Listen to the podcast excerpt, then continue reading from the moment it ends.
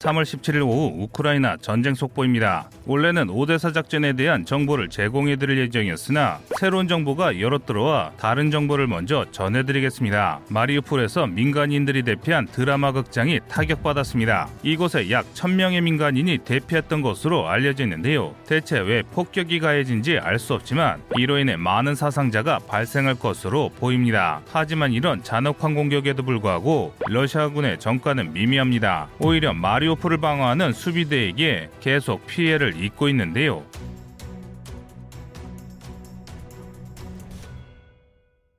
3월 16일 밤 우크라이나군이 마리오폴에서 러시아 전차 두 대를 격파하는 영상을 올렸습니다. 보시다시피 해당 영상에는 드론을 이용해 적의 위치를 파악한 뒤 대전차 화기로 기습을 가한 것으로 보이는데요. 후반부에 화염이 한 번 더 솟구치는 것으로 보아 함께 움직이고 있던 전차 하나가 더 파괴됐을 가능성이 높습니다. 마치 보병의 대전차 화기가 무적처럼 보이기까지 하는데요. 그런데 이건 보병용 대전차 무기가 강해서가 아니라 러시아군의 전투 역량 역량이 심각하게 떨어져서 발생한 일입니다. 현대 시가전에서 전차는 절대 혼자 움직이지 않습니다. 후속하는 장갑 차량에 탑승한 기계 보병이 하체에 사주 경계를 하며 전차가 확인할 수 없는 시야각을 추가로 확보해야 하는데요. 대한민국이 개발한 레드백처럼 증강현실과 고성능 열상이 있는 기갑 차량이라 하더라도 여러 방향의 공격에 대응하기 위해서는 보병의 도움이 꼭 필요합니다. 그런데 여기에는 그게 없습니다. 보병은 눈을 씻고 찾아봐도 보이지 않고 꼴랑 전차 두 대가 겁도 없이 시가지를 종행하다 얻어맞았습니다. 아무래도 러시아군의 통신에 심각한 결함이 있어 시가지에 진입한 뒤 교전을 하면서 부대가 분리된 것 같은데요. 그런데 이건 정말 전술의 기본이 안 됐다고 볼 수밖에 없습니다.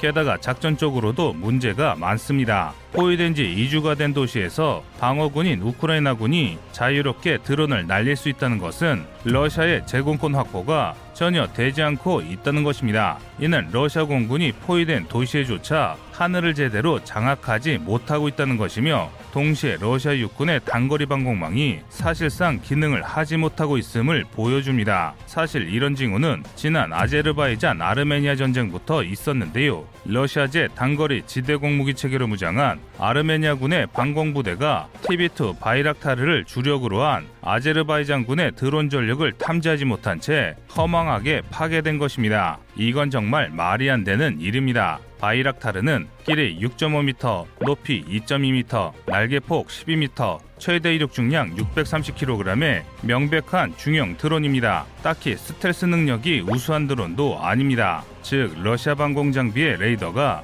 이를 탐지하지 못하면 안 된다는 것입니다. 하지만 개전 3주차까지 불과 수십 대에 불과한 우크라이나의 바이락타르가 활동 중이라는 것을 고려하면 러시아의 낙후된 레이더 기술로 만든 방공 체계가 제 기능을 하지 못하는 게 증명되고 있습니다. 무언가 엄청난 비리라도 있는 것인지 지금 러시아는 이런 군대가 너무 많은 실정입니다. 게다가 러시아는 선전전, 외교전에서까지 패배하고 있습니다. 지난 16일 미의회 화상연설에 참가한 젤렌스키는 20여 분간 연설을 통해 미의회의 압도적인 지지를 받았습니다. 미국이야말로 인권과 자유를 지키는 나라라는 그의 호소에 감명받은 미의회 의원들이 우크라이나를 돕기 위해 적극적으로 나서고 있는데요. 또 나토 가입에는 실패했지만 EU 에너지 연합에 가입하는데 성공했습니다. 이 덕에 우크라이나는 EU로부터 무제한으로 전기를 공급받을 수 있게 됐습니다. 심지어 우크라이나 정부의 발표에 따르면 우크라이나 특수부대가 러시아군에게 납치됐던 메리토폴 시장을 구출하는데 성공했습니다. 반면 러시아 측에서는 단순 석방이라고 주장하고 있지만 사실은 우크라이나 특수부대의 주요 시설이 뚫린 것입니다. 다음 속보에서는 더 급박하게 돌아가는 우크라이나 전쟁 속보에 대해 전해드리겠습니다. 이상 거리투브였습니다.